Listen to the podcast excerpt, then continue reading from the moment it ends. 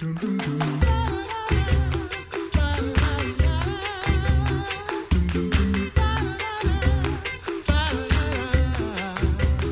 back to the Coffee Hour. I'm Andy Bates. I'm Sarah Golseth. It is Monday, September twenty-third. Right around the corner is the L C M S Disaster Response Conference. In studio with us this morning, the Reverend Michael Meyer, manager for L C M S Disaster Response. Good morning, Pastor Meyer. Good morning. Thanks for joining us in studio this morning. Uh, lots of, it, there are always disasters happening, it seems like. That, that that's always keeping you busy, right? Yeah, yeah, we rarely go through a month where something doesn't happen, that uh, we engage our L C M S ministries across the United States or our partner churches or around the world in, in uh, uh, providing aid and counsel as we seek to show mercy. It's it's it's rare that a month goes by that that that we're not doing something with somebody. At the L C M S Disaster Response Conference, quite often we look at case studies and, and other examples from the past where congregations, districts, where uh, Lutherans have stepped up to be able to serve their neighbors through acts of mercy following a disaster.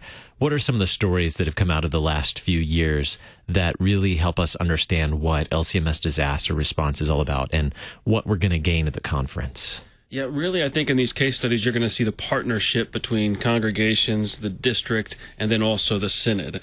Uh, so we've got a couple of different case studies that are uh, going to be at our conference this year, one regarding Hurricane Michael and the church there, Trinity Lutheran Church in Panama City. Uh, this was happened in Florida right around last uh, last year around this time. And uh, uh the storm there was a tremendous wind event. Uh, they went back and recategorized the hurricane as Cat five.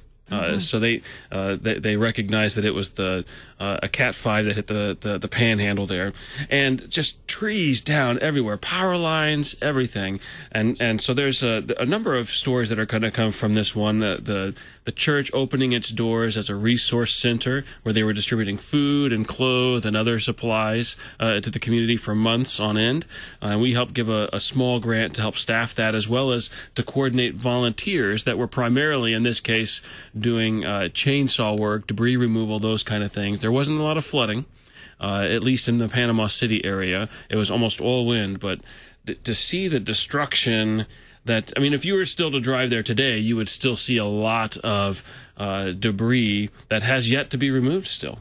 Wow. Uh, because it was so broad. It, uh, some people might have, you know, driven through the path of a tornado before, and you'd see one hundred yards wide where the, the tornado was on the ground and trees were this way and that way. Well, with, with Hurricane Michael, this was miles and miles. It was probably, um, I'd say you could drive for what would be about fifty miles across uh, wh- where this hit.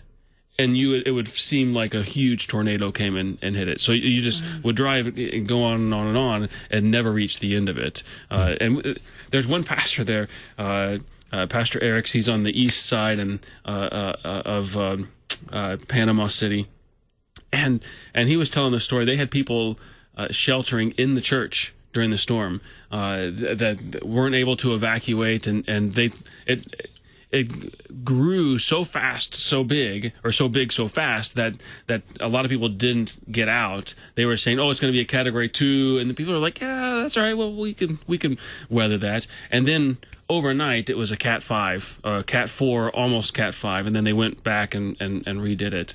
Um, and so people didn't have a chance to get out then, and so they were sheltering in the storm. And the pastor there, he actually had family. Uh, I think he had children, uh, grown children that lived several miles from the church. And they were in their house, and he ends up getting into his uh, into his vehicle in the middle of the storm and going out to get them uh, uh, because they they had lost power at their house, and they didn't think their house was going to make it. So he went out to get them, and in the process, they picked somebody up off the street who's just kind of wandering around dazed. Uh, and so he picked somebody, and, and they they come back. They're going around power lines and down trees, and they they just barely make it back into the into the church. It's an amazing story, uh, and I can't wait to hear him uh, share that and other stories to uh, the, our constituents that are going to be at the conference. So that he, will he be presenting? Yeah, he's one of the guys presenting at our conference. We have Randall Ericks, who's the pastor at uh, Good Shepherd Lutheran Church, and Paul McComack, who is the pastor at Trinity Lutheran Church in Panama City. That is uh, such a heart of um, of love and of mercy to other people in the middle of, not everyone's going to leave a building in safety and go out into into whirling winds um, just to go get, I mean, even if you love people, but I mean, that's terrifying. Mm-hmm. Yeah. Yeah, well, and the, the the eye went right over their church. Oh, wow. So they had a period of calm, mm-hmm. right? You hear this this mm-hmm. story of, of there being thirty minutes of, of calm, mm-hmm. and then it just picks up again from the other direction. Mm-hmm. Uh, and so it's just terrifying for those folks. And they didn't have running water anymore, that kind of, that, that stopped. And so they, they had thirty people, I think, in the, in the bottom of this, uh, the basement of the church, mm-hmm. and they're, you know, they're, they're sharing restrooms as best they can, and, and what little food that they have, they're, they're sharing it, and they're singing hymns, mm-hmm. uh, and, and, and reading scripture and doing those things that, that, that we know that the world cannot give, and get, you know, that peace uh, that they receive from those things in the, and calm in the midst of the storm. Mm-hmm. Singing hymns as Lutherans do. Yep. How does being prepared um, and having the, the knowledge going uh, just before a disaster happens, how does being prepared uh, in disaster response help churches uh, reach out to their communities with witness wit- witnessing uh, the love of Jesus and, and mercy in, in these times after the disaster happens? Well, on the front side of things, being prepared is so incredibly valuable. It means making connections in the community, of, of talking with maybe the, the county emergency management mm-hmm. office and, the, and the, the, the director for the county, and saying, hey, we'd like to be a resource after a disaster. What And, and when you make those connections beforehand, and the conversation takes place before, and you can say, okay, there's other groups that have already approached this director and says, and, and they've said, well, we can provide food or water and shelter, maybe with the Red Cross. Uh, and then your group can determine where are the gaps. We don't want to provide something that we know another group is already doing, mm-hmm. so it wouldn't make sense for us to duplicate that.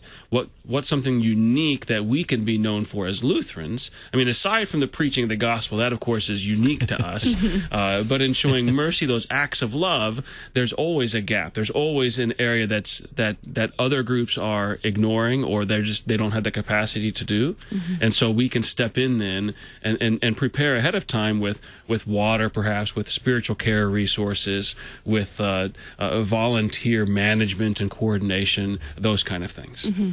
So the L C M S Disaster Response Conference coming up October second through the fourth right here in Saint Louis at Concordia Seminary yeah. is an opportunity to really to dig into the, the stories like you were just sharing, to learn from those stories, because we know not every situation is the same. Mm-hmm. Not every context, not every congregation is in, and not every community is the same, but there are things that we can learn from these stories. Mm-hmm. So it's an opportunity to come together and do that.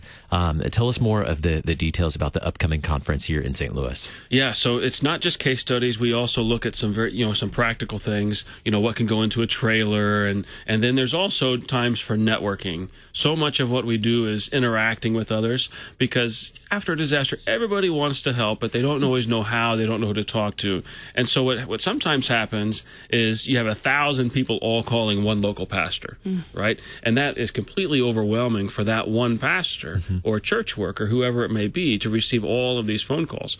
So if we network beforehand with our district coordinator, coordinators, with the other people who are engaged with their groups of disaster, we talk together, we know, uh, and we, we build a trust that says, uh, you know what, we're going to get the information out to each other. We're going to share, maybe this p- group over here has flood buckets, this group has chainsaw teams, and we have that conversation beforehand at the conference.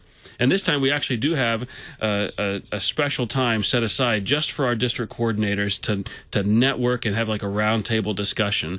And it's It's a best practices of sorts, where we say, these are some of the things that have worked for us in disaster. And also, here are some things that haven't worked, mm-hmm. that, that, that aren't useful. Uh, and so that's very helpful for us as well, to, to look at those areas that, uh, that we, we can do better in. Mm-hmm. Now, I understand there were there was a chainsaw training event scheduled for this as well. Is that full already? I know that there was limited registration for this event. Yeah, it, it is limited registration. I think we might have one or two spots for the hands-on portion for Saturday on the fifth. It's kind of like a it's like a, a P S, right, at the end of a, of a of a letter. So this is the, the, the postscript that says, all right, it's it's not something that everybody's going to engage in. Now, we do have a number of openings for the Friday night session, which is the safety part of Of it. Mm-hmm. It's the in classroom. You uh, you you uh, learn the inner workings of it, how to safely behave around those who are using chainsaws. So these would be people who would be pullers, uh, who would get the debris out once something's cut. They bring, they pull the branches out, take them to the side of the street, uh, or other safety officers, health officers that, that would be a part of a team, but wouldn't necessarily be running the chainsaw, but still need to go to the, uh, to the safety part of it, the right attire and, and those kind of things.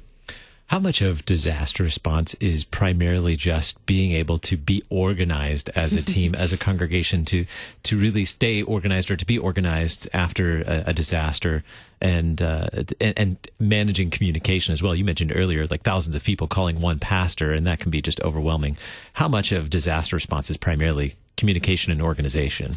I'd, I'd say half of it is that. Yeah, and that's it's it's. Uh, It's the overlooked half, right? Mm-hmm. Because everybody wants to just go and help. But if we don't coordinate, then we can just kind of get in the way and gum up the works. Mm-hmm. And so when we go through our training, our alert training, we talk about the coordination side of things, to not to not just show up unannounced without having talked with anybody, without having made those connections, because then you can get in the way and actually slow things down and create a bigger problem.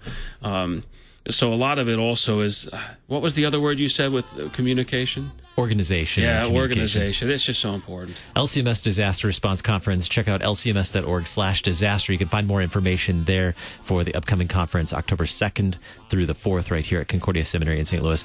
The Reverend Michael Meyer, manager, L C M S Disaster Response. Thanks for being our guest on the Coffee Hour. Yeah, thanks for having me. Coming up in just a little bit, Long Gospel with Pastor Baker. I'm Andy Bates. I'm Sarah Golseth. Thanks for joining us for the Coffee Hour.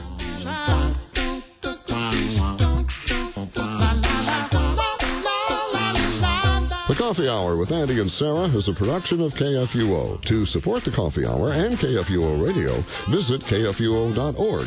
You can also text K F U O to four one four four four or send an email to gifts at K F U O dot org. And you can call us at eight hundred, eight four four, oh five two four. K F U O. Christ for you, anytime, anywhere.